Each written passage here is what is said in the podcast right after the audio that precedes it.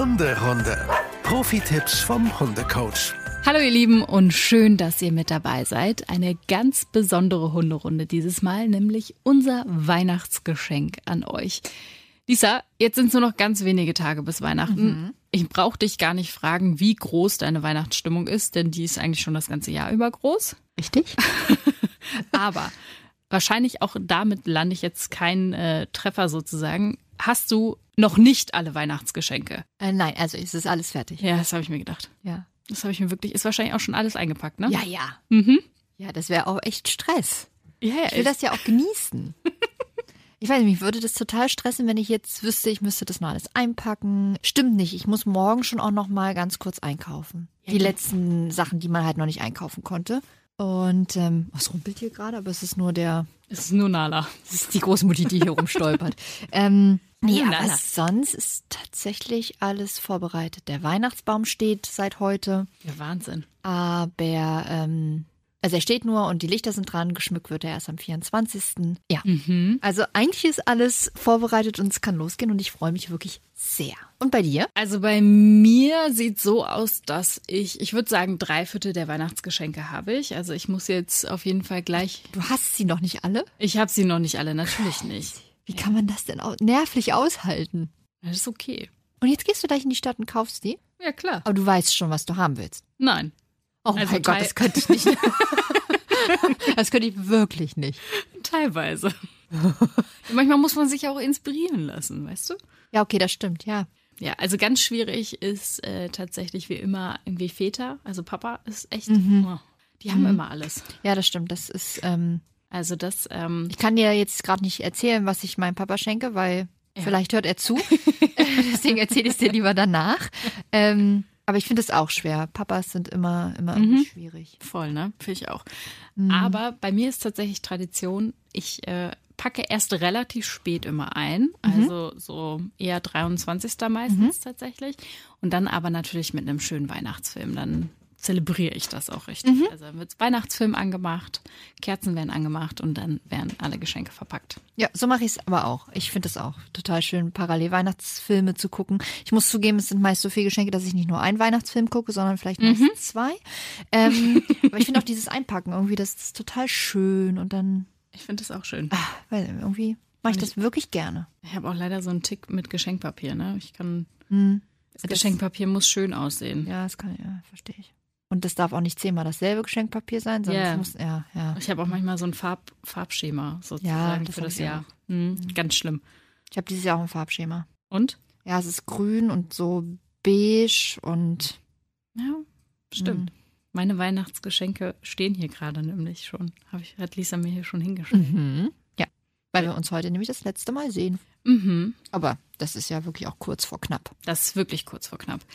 Ähm, zu meiner Verteidigung, ich habe auch ein Weihnachtsgeschenk für Lisa, aber es ist äh, zu Hause. Ich habe es äh, vergessen. Wir fahren dann nach der Aufnahme zu mir nach Hause und dann kriegt auch Lisa ihr Ist doch Weihnachtsgeschenk. geil, ne? Dass der Weihnachtsmann nicht zu mir kommt, sondern ich zum Weihnachtsmann fahre. Ja, ja, natürlich. Ja, ja, das ist, ist okay. Ich will ja auch mal wissen, wo der wohnt. Das ist ein neues Geschäftsmodell des Weihnachtsmanns. Wer es sich verdient hat, fährt wirklich hin. Genau. Wer wirklich gierig ist, fährt wirklich bis an die Haustür. Na klar, mache ich. Ihr Lieben, ihr sollt. ihr sollt jetzt ja aber auch euer Weihnachtsgeschenk bekommen. Und deswegen starten wir einfach mal mit ein bisschen Musik.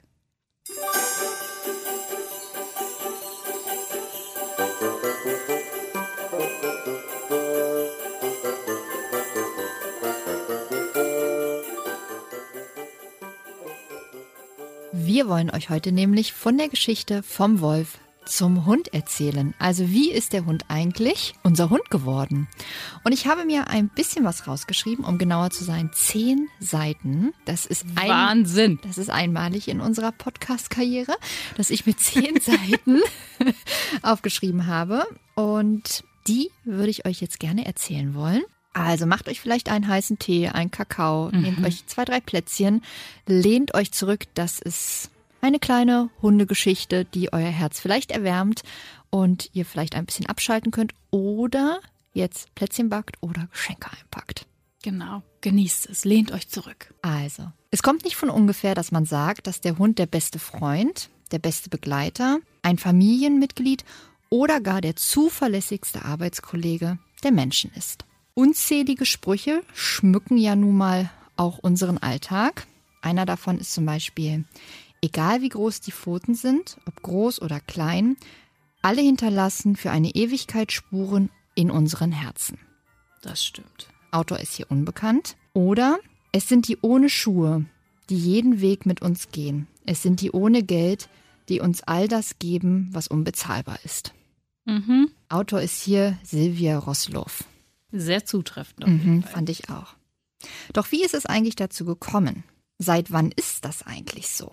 Also lehnt euch zurück, ich nehme euch mit auf eine Reise, die vor Jahrhunderten einmal anfing und genau da wollen wir uns jetzt zurückbegeben. Die Erfolgsgeschichte beginnt vor etwa 45.000 Jahren. Der europäische Grauwolf ist der sogenannte Stammvater des heutigen Hundes. Doch was zeichnet den Ursprungswolf eigentlich aus? Er ist robust, er ist ein super Jäger, schlau und, das ist ganz wichtig, sozial intelligent. Und in Zeiten von Not und Hunger sind es die weniger scheuen Tiere, die sich an die Lagerstellen der Menschen wagen und dort aus den Müllresten, Abfallresten dann tatsächlich noch die guten Sachen herauspicken und dort sich die Mägen füllen. Die damaligen Eiszeitjäger lassen sie gewähren. Lassen sie also dorthin, wissen, dass die dort sind und gehen eine gewisse Symbiose ein. Also haben wir hier den ersten Schneidepunkt. Das ist also auch der erste Punkt, wo sich der Wolf an den Mensch gewöhnt und der Mensch an den Wolf gewöhnt. Und dort gehen sie die erste wirklich richtig enge Beziehung miteinander ein und teilen ab dann wirklich den ersten Lebensmittelpunkt. Es kommt dann zu einer Festigung, nämlich der Wolf schläft und frisst dann in menschlicher Gesellschaft. Und im Gegenzug dazu lässt der Wolf sich dazu ein, so ein bisschen als Alarmsystem zu fungieren. Das heißt, er zeigt an, wenn zum Beispiel Bären zu nah an die Feuerstelle kommen. Und so langsam entwickelt sich der Wolf, der am Anfang überhaupt nicht zahm war, zum sogenannten Lagerwolf. So hat man ihn dann genannt. Und ähm, der ist noch nicht gezähmt, aber er ist eben so an den Menschen gewöhnt, dass es dann auch passiert, dass tatsächlich der Wolf schon seine Jungen in der Nähe von Menschen bekommt. Weil er eben merkt, okay, dort ist Wärme, dort ist Futter, dort ist all das, was ich brauche und eigentlich auch all das, was mir gut tut. Und ich habe mal ein paar Fakten rausgesucht, was den Wolf eigentlich so einzigartig macht und was der Wolf unserem Hund tatsächlich mitgegeben hat. Zum Beispiel den Weitblick. Der Blickwinkel eines Wolfes beträgt 250 Grad. Also der Wolf kann in einem Radius von 250 Grad gucken. Im Dunkeln sieht er ausgezeichnet, er ist ein sogenannter Bewegungsseher. Und Insekten kann er sogar noch aus drei Meter Entfernung sehen. Boah. Er hat natürlich ein super gutes Gehör. Er hat auch ein super gutes Gehör. Er kann Laute im Ultraschallbereich hören. Das ist uns Menschen nicht möglich. Die Nase, die Nase ist natürlich das Wichtigste, was er hat. Er kann zum Beispiel drei Tage alte Tierspuren erriechen. Dazu haben wir ja die letzte Folge Mantrailing aufgenommen. Ich Das heißt, gerade sagen, das passt ja wie die Faust aufs Auge. ja, total, genau. Also, was zum Thema Nase so abgeht, kann vielleicht mal in die Folge vorher reinhören. Mareike, eine Frage an dich. Mhm. Hast du schon mal von der Chouvet-Höhle gehört? Nee, überhaupt nicht. Das ist Also. wahrscheinlich eine Wolfshöhle, die irgendwie dafür bekannt ist, wahrscheinlich, oder? Ja, genau. Also, vor 26.000 Jahren ist man sich sicher, dass ein Junge, der acht bis zehn Jahre alt war, mit einem Wolf zusammen in einer Höhle gewohnt haben muss. Ach, krass zusammen. Ja, man ist sich sicher, dass tatsächlich der Junge und dieser Wolf zur gleichen Zeit gelebt hat. Und zwar genau in ein und derselben Höhle. Man ist sich nicht ganz sicher, ob die sich wirklich begegnet sind, Mhm. aber es ist so sicher, dass die zur selben Zeit dort gelebt haben. Woran macht man das fest? Weißt du das? Das macht man an irgendwelchen Höhlenmalereien fest, das macht man an irgendwelchen Fußabdrücken fest, das macht man daran fest, dass man da irgendwelche Knochenreste gefunden hat. Genau, und jetzt kann man natürlich nicht sagen, die haben beide im Juni 20.000 vor Christi äh, da gewohnt, aber sie sind sich sehr sicher, dass die da irgendwie zusammen gelebt haben müssen. Genau. Wahnsinn.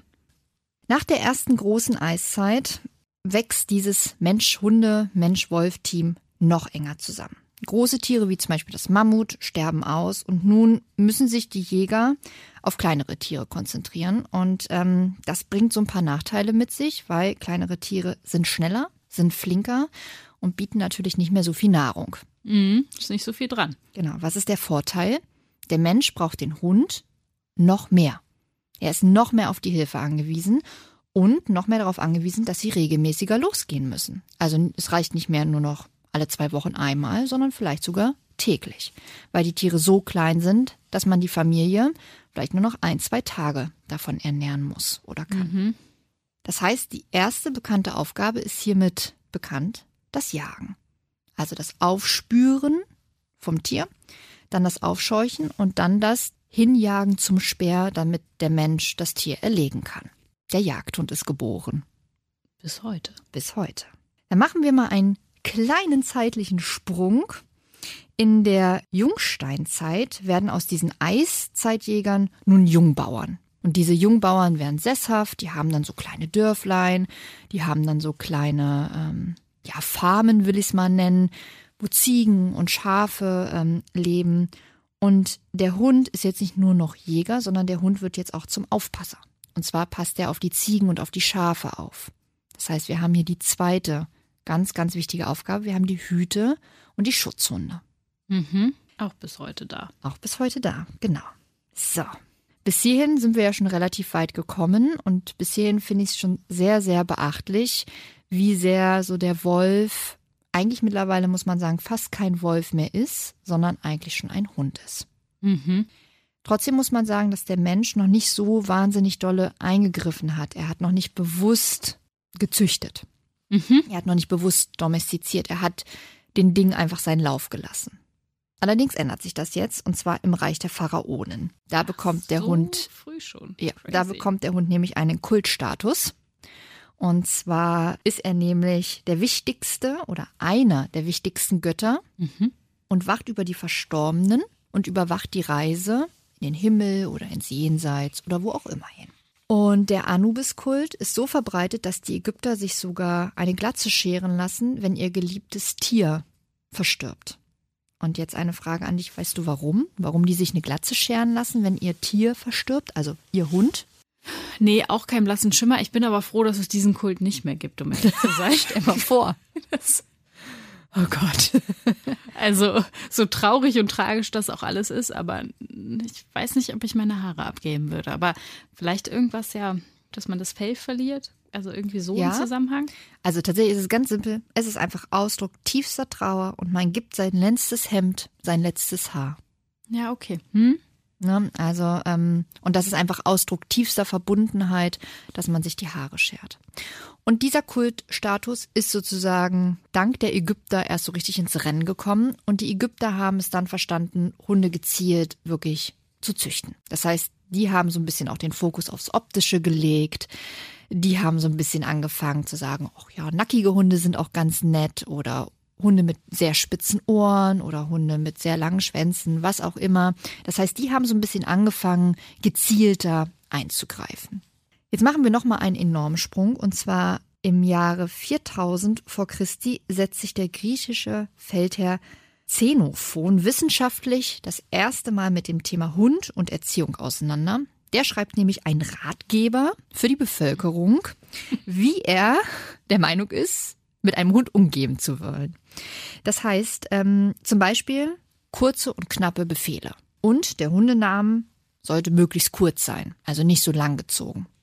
Das Problem ist aber, dass sein eigener Hund einen sehr langen Namen hat und er sich selber nicht so gut daran hält. Und man ihn auch immer wieder da Das sind die besten Ratgeber. und man ihn auch immer wieder dabei erwischt, ähm, selber mit seinem Hund doch sehr vermenschlicht umzugehen. Der darf nämlich ähm, an der gedeckten Tafel mit auf einem Stuhl sitzen. Aber in seinem Ratgeber steht, dass man das auf gar keinen Fall mit einem Hund machen sollte. Ja, lustig, ne? Ja, fand ich also. Sehr kurios, also sehr kurios, finde ich sehr, also Ja. finde ich wirklich sehr lustig, sehr funny, ähm, dass ausgerechnet immer die, die oft einen Ratgeber schreiben, dann doch auch ihre eigenen Baustellen haben. Total, ja. Aber wie gesagt, 4000 vor Christi Wahnsinn. wird ne? das erste Mal ein Hunderatgeber geschrieben. Vor allen Dingen das Lustige ist, ich stelle mir halt gerade so vor, wie so ein Ratgeber halt heutzutage ist, ne? Aber das wird ja damals halt dementsprechend ganz, ganz anders ausgesehen haben. Natürlich, aber guck mal, der hat damals schon geschrieben, Befehle sollten möglichst kurz und knapp sein. Hm. Das ist heutzutage immer noch so. Ja. Und ein Hundename sollte möglichst knapp sein, damit man ihn gut rufen kann. Und sein Hund, ich, ähm, ah, ich habe vergessen, wie sein Hund hieß, aber sein Hund hieß irgendwie, Maximilian Fresenius Acapellius.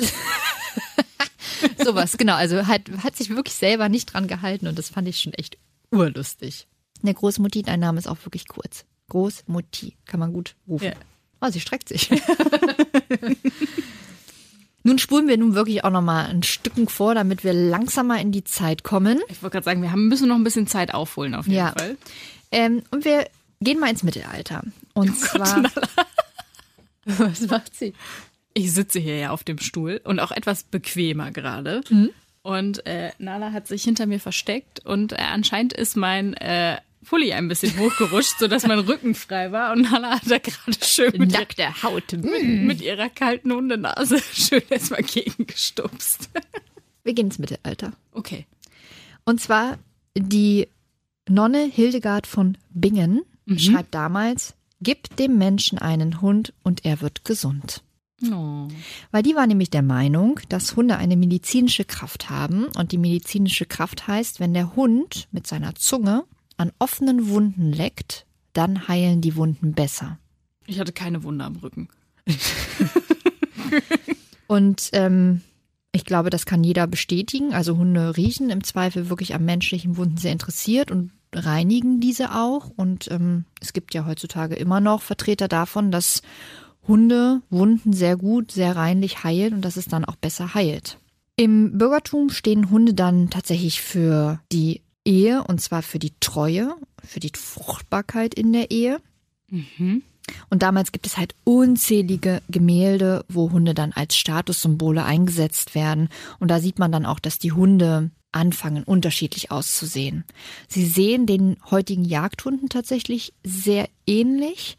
Ähm, ja, aber es gibt halt eben wirklich schon viele, viele unterschiedliche Farben, viele unterschiedliche Größen, viele unterschiedliche Formen. Und besonders auch in den Königsfamilien haben Hunde einen richtigen Kultstatus erlangt. Und viele Königsfamilien lassen sich jetzt wirklich mit ihren Hunden ablichten, abmalen. Und diese sollen die Treue des Herrschers an ihren Volk symbolisieren. Ja, verständlich. Also symbolisch hat es auf jeden Fall eine Kraft, ja. Manche Menschen können jetzt nun mal auch heutzutage wirklich gar nicht, gar nicht ohne ihren Hund. Und ähm, manche Menschen oder manche Hunde passen sich an den Charakter des Menschen doch sehr an. Mhm. So, und jetzt habe ich ein paar lustige Namen mitgebracht. Und ähm, Mareike, was denkst du? Alexander der Große, Mhm. was hatte der für Hunde? Was der für Hunde hatte? Oh, der, ich würde ich würd vermuten, dass der kleinere hatte. Mhm. Also wahrscheinlich ja, sowas wie ein Beagle oder ein. Ich, ich bleib auf jeden Fall bei klein. Also Okay. Alexander der Große hat Molosser aus Spanien eingeführt. Molosser sind diese riesen Hunde, ja gut, dann lag ich ja komplett falsch. halbe Pferde. Warum? Weil er die auf seinen Feldschlachten mitgeführt hat und sie als Kampfhunde eingesetzt hat. Ja, passt ja. Hm, passt, ja. Konrad Adenauer. Mhm. Kennen wir. Was meinst du, was hatte der für Hunde? Er hatte mehrere. Mhm. Aber seine große Liebe galt einer speziellen Rasse. Ich habe auch keinen blassen Schimmer, ist jetzt einfach auch ins Blaue reingegangen. mal. Labrador? Und ja, geht ja schon mal, zumindest ist groß, Rottweiler. Rottweiler. Mhm. Ach, das hätte ich nicht gedacht. Frank Sinatra. Kenne ich auch, Gott sei Dank. Ja, ich glaube, du kennst alle davon. Aber ich weiß nicht, was für Hunde die hatten. Frank Sinatra hatte ein. Mh, was hatte der wohl? Der hatte wohl ein. Jetzt wird mein Hunde, Runde, äh, Hunderunde Rassenfachwissen hier abgeprüft. Klar. Ähm, oh, der hatte. Der hatte einen Dalmatiner. Der hatte ein King Charles Cocker Spaniel. Das, das passt aber, finde ich. Ein Cocker Spaniel. Ich finde auch, ich habe das Bild gesehen, dachte mir, oh krass, ja, das, das, passt. ist, das ja, passt. jetzt, wo du das sagst, das passt voll. Picasso. Picasso. Oh, der braucht, also, der brauchte ja eine Muse wahrscheinlich. Das heißt, Mhm. muss schon Wenn ich dir die Rasse sage, wirst du gleich sagen, oh ja, das passt auch richtig dolle. muss irgendwas, ja, Kreatives, Außergewöhnliches. Das ist ein bisschen außergewöhnlicher. Die Rasse ist nicht außergewöhnlich. Ne? Nee. Es ist ein Dackel. Ein Dackel. Aber ich finde, es passt total. Wenn du dir überlegst, dass der so auf so einem Stuhl sitzt und so posiert. ja, doch schon. Man, also Dackel kann man ja auch, gibt es viele schöne Bilder von, von Dackel. Total, ja. Und man sagt, ähm, die Beziehung zu seinem Dackel war war die längste Beziehung, die er je pflegen konnte, weil seine Ehen haben nie so lange angehalten wie die Beziehung zu seinem Dackel. Dann war es eine gute Beziehung. Es war eine sehr gute anscheinend. Und dann die letzte, die ich mitgebracht habe, die Queen. Das weiß ich, sind Corgis. Genau. Und die Corgis waren für die Queen so besonders, dass sie sogar die Weihnachtsgeschenke höchstpersönlich für alle ihre Corgis ausgesucht hat. Das passt aber auch. Das passt total. Oh, ich liebe, oh, ich, ich liebe die Queen mit Fotos von ihrem Corgis. Also sowieso, ich bin ein großer äh, Royals-Fan, um mich da jetzt mal zu outen. Mhm. Ähm, habe auch gerade erst äh, die letzte Staffel da auf äh, so einer Streaming-Plattform gesehen. Oh ja, die äh, Hm? habe ich auch fertig. Ähm, ich liebe die Queen und ich liebe die Corgis. Das stimmt. Die sind so niedlich. Ich finde, das passt auch wirklich. Mhm. Ich finde, die könnte keinen deutschen Schäferhund oder sowas Nee, zum das stimmt. haben. Die auch ein Yorkshire Terrier oder sowas. Das passt irgendwie nicht. Das ist alles Corgis und die Queen. Das ist einfach Sechser im Lotto. Das passt. Das stimmt. Und ich finde es auch echt niedlich, dass sie die Weihnachtsgeschenke höchstpersönlich für alle Hunde aussucht. Für keinen Menschen, aber für die Hunde macht sie es persönlich oder hat sie es persönlich gemacht. Ja. Und damit sind wir tatsächlich auch schon am Ende meiner kleinen Geschichte. Mhm. Der Hund ist nun mal das älteste Haustier der Menschen und ich glaube für die meisten auch das allerwichtigste Haustier. Es gibt natürlich zahlreiche Haustiere wie Pferde, Katzen, Papageien, Fische, Kaninchen. Ich will keinem Haustier da irgendwie jetzt nicht äh, genug Plattform bieten, aber der Hund hat es nun mal wirklich sehr, sehr dolle in die Herzen der Menschen geschafft und wir Zu beide, Recht. ich wollte gerade sagen, wir beide können da ja nun mal auch ein Lied von singen. Und natürlich ist der heutige Hund durch die Domestikation, durch die menschengemachte Züchtung dem Wolf, der ganz ursprünglich der Stammvater ist, der europäische Grauwolf, nicht mehr ganz so ähnlich. Trotz alledem lassen sich immer noch Ähnlichkeiten sehen und auch nachverfolgen. Aber er hat einen weiten Weg auf sich genommen, um heute unter eurem Weihnachtsbaum zu sitzen und euch in der Familie zu begleiten. Und ich finde es ganz bewundernswert. Ich finde es Wahnsinn, was dieses Tier ja an sozialer Intelligenz mitgebracht hat, weil es war nicht der Mensch, der auf den Wolf zugegangen ist, sondern der Wolf ist auf den Menschen zugegangen. Mhm. Ich fand es ganz wundervoll. War für mich ja auch gerade ein besonderer Part in diesem Podcast. Ich konnte mich einfach mal zurücklehnen. Mal andersrum, ne? Mal andersrum. Ja. Und Lisa hat gesagt, nee, nee, ich bereite das vor. Und das hast du sehr schön gemacht. Vielen Dank. Aber Lisa hat mir auch noch eine Hausaufgabe gegeben. Sie meinte so, du machst auch noch was. Denn wir wollen jetzt auch noch mal darauf schauen, wie sich die Hundeerziehung entwickelt hat im Vergleich zu heute. Da ist auch einiges vielleicht passiert, vielleicht auch nicht.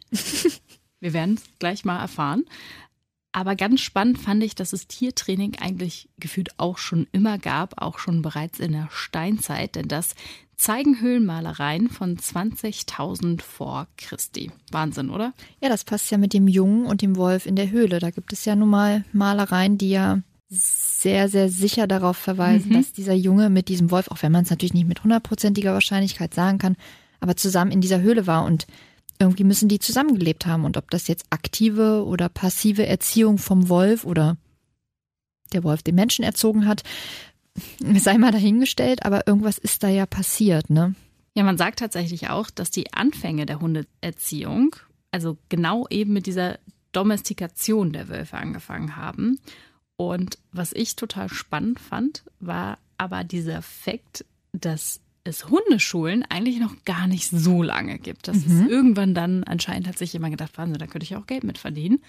Und tatsächlich, das, was man so findet im Internet, soll die erste Hundeschule in Deutschland zumindest 1946 gegründet worden sein. Und das Ganze in Bayern. Kennst du? Ich, äh, ja, ich habe es jetzt in all diesen Sachen gelesen. Ich hätte es vorher tatsächlich nicht gewusst, das muss ich ehrlich zugeben. Aber ich hatte es natürlich jetzt schon mal nachgelesen und hatte auch gedacht, boah, das ist im Verhältnis zu all dem, was vorher passiert ist, Mhm. sehr, sehr, sehr spät. Voll, ne? Ja.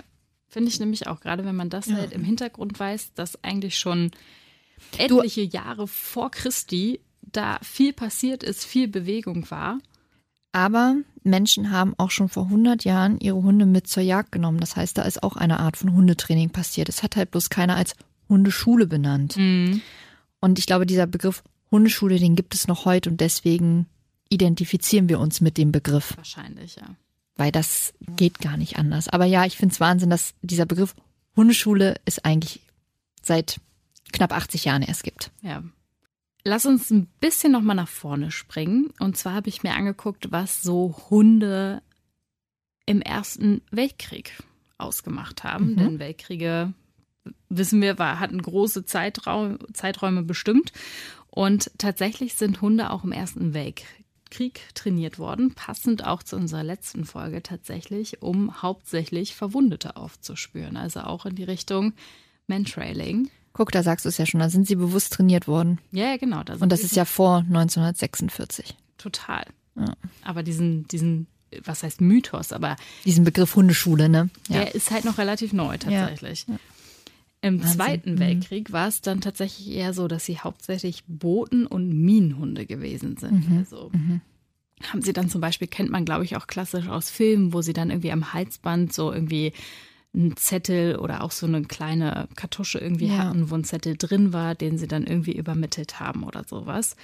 Und wo wir im Prinzip auch schon drüber gesprochen haben, ist eigentlich, dass diese Tiertrainings im Prinzip für Aufgaben oft waren, die Hunde bis heute übernehmen eigentlich. Mhm. Wie wir gesagt haben, Jagdhund, Hütehund, Schutzhund. Schutzhund. Einfach als Gesellschaftshund. Genau. Ja. Weißt du, wann dieser Wandel war, dass man gesagt hat, okay, die Aufgabe sozusagen, dass ich als Mensch den Hund brauche, damit er mir etwas erleichtert, wann das übergegangen ist in dieses, der Hund darf einfach nur bei mir sein und ist mein treuer Begleiter? Ach so, bis der Hund sozusagen legitimiert nichts mehr tun durfte. Genau, aus sich Keine auf wirkliche Aufgabe mehr hatte, sondern wirklich ein Familienhund war. Genau, sich auf diese faule Haut legen konnte. Mhm. Das ist bestimmt noch nicht lange der Fall. Ich habe keine genaue Zahl nämlich gefunden. Vielleicht 70er, 80er Jahre. Ich glaube auch, das, ich glaube, es war so ein schleichender Prozess. So, ja, sowas ist immer schleichend. Aber ja, ich würde sagen 70er, 80er Jahre. Weil es gibt ja eben auch noch jetzt Jagdhunde und so weiter. Klar, ja. Aber es, man muss sagen, es gibt mehr, in Anführungsstrichen, faule Familienhunde. Das meine ich gar nicht böse, aber die jetzt einfach keinen wirklichen Job mehr haben, als dass sie das früher gab. Früher gab es wahrscheinlich bei den Königsfamilien mal die Hunde, die einfach nur da waren, die vielleicht keinen aktiven Job hatten. Aber da gab es viel mehr Hunde, die wirklich noch was tun mussten für ihr Futter, für ihre Aufmerksamkeit. Und was ich auch viel gelesen habe, ist, dass im Prinzip dieses Tiertraining oder Hundetraining oder Hundeschule, Hundeerziehung irgendwie halt gerade am Anfang ganz viel in Verbindung mit Polizeihunden gebracht wird. Ja. Weil halt eben da oft halt Hunde halt waren und sie dementsprechend trainiert worden sind, weil sie halt dort gewisse Aufgaben erfüllen mussten. Ja. Aber leider auch manchmal mit nicht so tollen Maßnahmen. Das stimmt. So, um kurz Stachelhalsbänder zu nennen oder sowas. Teletag, also Stromhalsbänder, die beides übrigens tierschutzrechtlich relevant sind und nicht erlaubt sind. Gott sei Dank mittlerweile. Genau. Aber früher war das eben so und gehörte, gäbe, ja. Und es ist auch noch nicht so lange, dass das, dass das wirklich verboten ist. ja, und es gehörte halt eben auch zum, ja, einfach zum Hundetraining hinzu. Ne? Also, ja, ja, das war ganz normal. ja. Sagen dir die Namen William Köhler und Konrad Most oder Most etwas? Konrad Moos sagt mir was, der erste Name sagt mir nichts. Sind wohl zwei Pioniere des Hundetrainings, der Hundeerziehung. Und äh, sie haben so als erstes mit beschrieben, wie sich Verhalten und Training bei Hunden verhält. Jetzt hast du mir vorhin erzählt, das hat ja schon jemand 4000 vor Christi gemacht. Gut, dann sind sie wohl nicht die Pioniere gewesen. Der heutigen Zeit, die Pioniere, die Pioniere der heutigen Zeit. Aber sie haben eben auch geschrieben, dass eben damals auch ganz, ganz viel mit Druck und Zwang halt gearbeitet worden ist. Halt auch Stachelhalsbänder. Also es war nicht nur Polizei, sondern auch zu Hause in den eigenen vier Wänden sind Stachelhalsbänder genutzt worden. Klar, wenn man es nicht anders kannte. Ne? Jeder hat es so gemacht. Das war einfach gesellschaftlich akzeptiert und angesehen und ähm, man kannte keinen anderen Weg und ein Hund nett, freundlich, gar mit Futter, Streicheinheiten zu erziehen, gab es damals nicht. Und wenn man das nicht kennt, dann macht man das, was alle anderen auch bloß machen. Mhm. In den 60ern haben dann John Paul Scott und John Fuller, kennst du die beiden? Mhm. Die beiden äh, haben sich tatsächlich mit dem Welpenalter sozusagen befasst und haben sozusagen die kritischen Phasen herausgearbeitet, wann es schwierig ist, für einen Welpen zu lernen. Ja. Auch total spannend finde ich, dass das auch noch relativ jung ist, ne? dass man sich eigentlich mit einem Tier, was so lange schon da ist und den Menschen auch so lange ja schon begleitet hat, also wirklich nah beim Menschen ist, sich über diese Verhaltensweisen Mhm. noch gar nicht so wirklich Gedanken gemacht hat. Ja, was ist da mit allem? Guck mal, was in der Medizin passiert ist. Das ist auch alles erst so in den letzten 80 Jahren passiert. Ja gut, die Medizin ist ja nochmal ein ganz anderer Schnack. Aber deswegen finde ich es irgendwie, verwundert es mich nicht. Ja gut, du kommst ja auch aus dem Bereich. Ja, also irgendwie deswegen verwundert es mich nicht, dass das alles erst knapp 100 Jahre, will ich jetzt mal sagen, nicht mal, dass es da erst so einen Aufwind gibt und dass da alles genau beforscht worden ist und dass die Leute einfach auch wissen wollen, wie es genau ist. Ne? Ich glaube, heutzutage will der Mensch haargenau wissen. Ja, voll. Die wenigsten geben sich doch mit, ja, das ist einfach so, zufrieden. Schon, ne? Und früher war das, glaube ich, so. Da hat man gesagt, das ist so und die Leute haben gesagt, ja, okay, alles klar, danke. Mhm. Heutzutage fragt jeder, ach ja, wieso, warum, mhm, weshalb, erklär mal. Ja, Aber es ist ja auch schön, wenn da ein Interesse auch dran besteht, seinen Hund zu verstehen und ist ja auch Total. total wichtig. guck mal, sonst wäre ich nicht Hundetrainerin, ne? Also wenn, wenn ich immer nur gesagt hätte, ja, okay, und nichts hinterfragt hätte, dann, Mhm. ja, Ja, so läuft es. hätte ich vielleicht auch Nala nicht so verstanden, wie ich sie jetzt verstehe. Mhm. Oder verstehe sie vielleicht manchmal auch zu gut oder lese zu viel, was da vielleicht auch gar nicht ist, weil ich denke, aha, Aha. aha, das könnte ja irgendwas. jetzt, da könnte ja jetzt was sein. Kennst du denn auch Barbara Woodhouse? Oh nee, die sagt mir nichts. Die sagt dir nichts. Nee. Barbara Woodhouse ist ungefähr so die erste internationale Hundetrainerin von Promis. Ah, okay, nee, die sagt mir nichts. Also sie ist sozusagen äh, Martin Rütter vor ein paar Jahren, also vor Okay. ein paar mehr Jahren. Okay, nee. Oh, Und tatsächlich hatte sie auch schon eine eigene Fernsehserie tatsächlich damals. Und zwar Barbara's Problem Dogs. geil. Und ich habe uns einfach mal einen kleinen Ausschnitt daraus mitgebracht. problem dogs, terrible dogs that are causing terrific worry in the home and elsewhere, and many of these dogs get put down. So I've decided to do this program on problem dogs and see if not only can we help the owners to cure these troubles, but it will help, I hope, lots of other people with similar troubles. So now I'm going to see the first dog in its own home.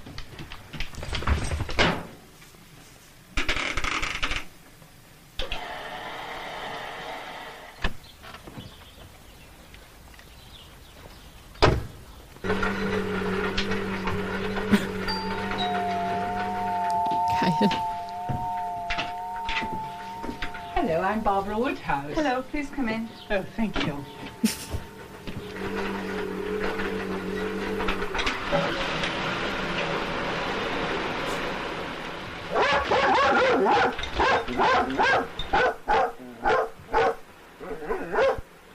Das war mal eine nette Begrüßung.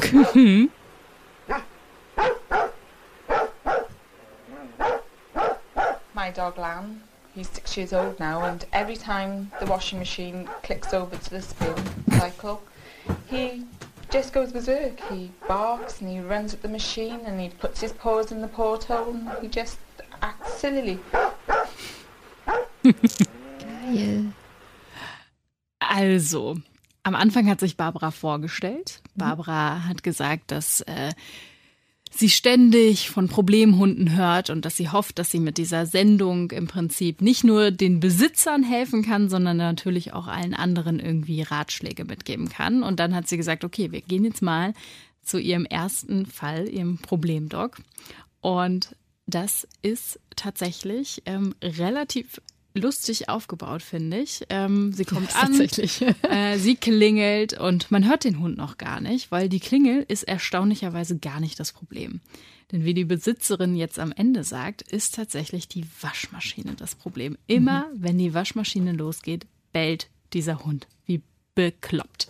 Lässt sich auch überhaupt nicht davon abbringen, die Waschmaschine ist sein Endgegner. Geil. Und was hat sie für einen Tipp? Den hören wir uns gleich an. Okay. Hm? Ich wollte erst mal fragen, was du jetzt für einen Tipp hast. Oh, naja, also man müsste natürlich dann anfangen, erstmal zu gucken, was hat der Hund denn für ein Problem? Hat er schlechte Erfahrung mit der Waschmaschine? Und dann muss man sagen, warum muss denn der Hund da sein, wo die Waschmaschine ist? Kann der Hund nicht einfach ganz in Ruhe auf seine Decke geschickt werden? Ich würde desensibilisierende Geräusche, die der Waschmaschine näher kommen, erarbeiten und wenn der Hund sich ruhig verhält, das vielleicht beklickern oder belohnen, aber auf jeden Fall dem Hund von der Waschmaschine entfernen, weil der muss dann nicht die Waschmaschine anbellen. Nee, ne? Die würde ich jetzt mal meinen. Und meist ist die Waschmaschine nicht im Wohnzimmer da, wo der Hund ist. Wäre sehr spannend zu wissen. Aber vielleicht ist sie in der Küche und die Küche ist offen. Wenn das in Amerika ist, sind das ja meist so große offene ich meine, Wohn- es ist in England, aber Ach so. Mhm. Ähm, aber dann, ja, vielleicht sind das so Wohnküchen, da ist die Waschmaschine vielleicht in der Küche und deswegen ist der Hund da irgendwie unmittelbar dabei. Aber trotzdem, glaube ich, kann man den Hund da so ein bisschen von abschirmen. definitiv. Wollen wir anhören, was sie sagt? Bitte. Wenn das jetzt alles falsch war, Mareike, schneidest du es raus, ne? Es gibt ja auch unterschiedliche Oh Meinungen. Gott. Mach an. And you can't stop him. No, not at all. Well, of course, this is really the natural instinct of a border collie, which he mm-hmm. is, of course, uh, chasing moving things. They chase mm-hmm. anything. And, of course, he shouldn't, as a border collie, be barking in any case. If he just sort of sat there and got excited, it would be very different. But this barking is terrible.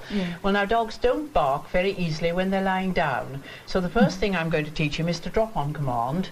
And uh, so that you'll learn how to do it because you've got to practice this a lot. He's got to drop on command instantaneously, and then he won't be uh, much of a trouble. And I, I don't know what I'm going to do, as you know, I haven't met him before. So the first thing I do is say, uh, what's his name? Lamb. Len, down. Right down. Oh, down. Good boy. Then he's going Also, um es euch mal kurz zusammenzufassen. Im Prinzip sagt sie, erstmal finden wir raus, es ist ein Border Collie. Mhm, ja. Und sie sagt, das ist irgendwie, ja, das natürliche Gemüt eines Border Collies, viel anzukläffen und äh, immer Bewegungsreizen hinterherzugehen, ne? genau, Bewegungsreizen hinterherzugehen und so weiter und so fort. Und äh, sie sagt am Ende auch im Prinzip, ihr erster Tipp wäre, dass der Hund Platz macht, weil Hunde im Platz machen nicht bellen. Okay, das ist natürlich Quatsch, weil Hunde können natürlich auch einen Platz bellen.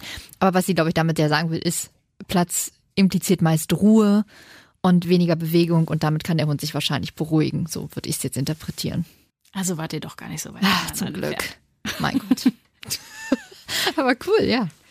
Total spannend, weil ich müsste noch mal das genaue Jahr rausfinden. Das habe ich tatsächlich mir leider nicht aufgeschrieben gerade. Aber ich habe euch auf jeden Fall diesen ganzen Ausschnitt dieser Sendung, den gibt es tatsächlich auf YouTube. Den Link packen wir euch einfach mal in den Show Notes. Vielleicht interessiert es euch ja und dann äh, könnt ihr da mal reinschauen. Ist auf jeden Fall äh, ganz spannend und sie ist aber auch so ein bisschen kritisch beachtet worden dann irgendwann, ne? weil sie sehr, sie hat eine sehr starke Meinung. Ähm, irgendwie sehr bekannt dafür, dass es keine bösen Hunde-Philosophie gibt und so weiter. Damit hat sie sich so durchgesetzt und war aber auch sehr, sehr kritisch gegenüber in Anführungsstrichen schlechten Besitzern, hat sie es wohl genannt. Äh, insbesondere die, die dann so übertrieben sentimental reagieren. So, und dadurch Okay. ist sie dann auch so ein bisschen sowohl als auch.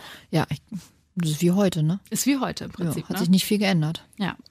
Also wenn ihr den gesamten Ausschnitt hören wollt, dann äh, klickt in den Link in die Show Notes und dann könnt ihr euch, ich glaube, es sind so ungefähr 27 Minuten oder sowas. Knaller, ich werde es mir auf jeden Fall mal angucken. Ich finde es halt so faszinierend, weil ich hätte nie gedacht, dass das schon damals, ich glaube, es ist auch so 80er müsste es ungefähr sein. Passt ja. ja. Ähm, aber das ist da schon praktisch, äh, Ja, und da haben wir es ja, ne? So ein Border Collie, der hat eigentlich gehütet.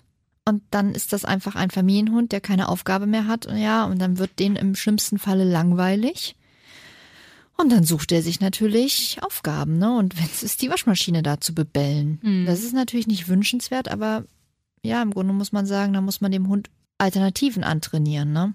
Wie gesagt, ich kenne den Hund nicht, ne? Kein, ja, ist ja wie auch nur ein Mini-Ausschnitt gewesen, aber ich Ja. fand es total spannend einfach, dass es halt schon eine Fernsehsendung mit Problemhunden gab. Ja, ja, und das ist eben dieses, es sind keine Problemhunde, ne? Das sind Probleme, denen einfach kein, die haben keinen Job mehr, das, wofür sie gezüchtet worden sind. Und damals hat man sicherlich noch nicht so auf die geistige, körperliche Auslastung geachtet, wie man es heute tut. Heute kann man gut Hütehunde, Schutzhunde, Jagdhunde halten, privat halten, ohne dass sie wirklich ihrer eigentlichen Berufung nachkommen. Weil man ihnen aber trotzdem angemessene geistige, körperliche Auslastung gibt, weil das einfach heutzutage normal ist. Damals war das sicherlich nicht normal. Und das hat sich entwickelt, ne? Ja. Und heutzutage ist man schon wieder der Meinung, manche Hunderassen lassen sich einfach nicht gut privat halten. Das sind Ehrlich? einfach Arbeitshunde. Und wenn du die privat hältst, dann musst du schon echt wissen, was du da machst. Dann musst du privat mit denen arbeiten, weil das einfach keine, ich nenne es jetzt mal platt, Schoßhündchen sind. Was sind das für Rassen? Das sind diese typischen Mallis, das sind die Herder, das sind die X-Herder, also das sind diese wirklichen, ja, wirklichen Arbeitshunde. Es sind tatsächlich auch so ein paar Border Collies, die wirklich Mhm. aus der Arbeitslinie kommen. Es sind ein paar ausgesprochene Jagdhunde, wo man echt sagt, das sind keine Familienhunde, ne? Die wollen jagen. Die sind dafür gezüchtet worden. Und wenn du jetzt sozusagen so einen ausgesprochenen Jagdhund nach Hause holst und sagst, so, hier ist dein Körbchen, du machst jetzt nichts mehr, außer hier einfach die Familie begleiten, dann wird der im Zweifel unglücklich. Und dann, deswegen kann ich das schon verstehen, dass Züchter auch sagen, diese Rasse oder dieser Wurf, nein, der geht nur an arbeitende Hundebesitzer. Mhm. Ja. Und das finde ich gut. Mhm. Das ist, kann man sagen, so ein Rückschritt. Nee, eigentlich finde ich es eher gut, dass, dass man da noch mehr, noch mehr Augenmerk drauf legt. Dass es eben nicht diese, in Anführungsstrichen, Problemhunde gibt. Ich würde jetzt gern von dir zum Abschluss noch wissen. Du hast vor über zehn Jahren mittlerweile deine Ausbildung gemacht. Mhm. Hat sich irgendwas im Laufe dieser Zeit schon verändert? Krass viel. Ja? Ja. Magst du ein bisschen erzählen? Also damals, als ich angefangen habe, da war noch sehr viel Druck im Hundetraining. Da war ähm, Stachel und Teletakt tatsächlich schon verboten. Es wurde aber schon noch in den Hundeschulen gemacht. Es wurde nicht antrainiert, aber wenn Hunde damit gekommen sind, war es so ein bisschen so, so eine Grauschwelle. Mhm. Es wurde noch mit sehr viel Druck gearbeitet. Es wurde mit sehr viel körperlicher, also sowas wie Cesar Milan mäßig, ne, in die Flanken reinkneifen oder ähm, den Fuß hinten in die Flanken reindrücken. Ähm, ja, es, also ich würde sagen insgesamt viel mehr Druck, viel mehr Anspannung. Ja, es wurde mit Schlüsseln nach Hunden geworfen. Das war normal, ne? Da, da, also das, das hat überhaupt niemand in Frage gestellt. Und das habe ich auch noch so gelernt. Wann kam so der Umschwenk?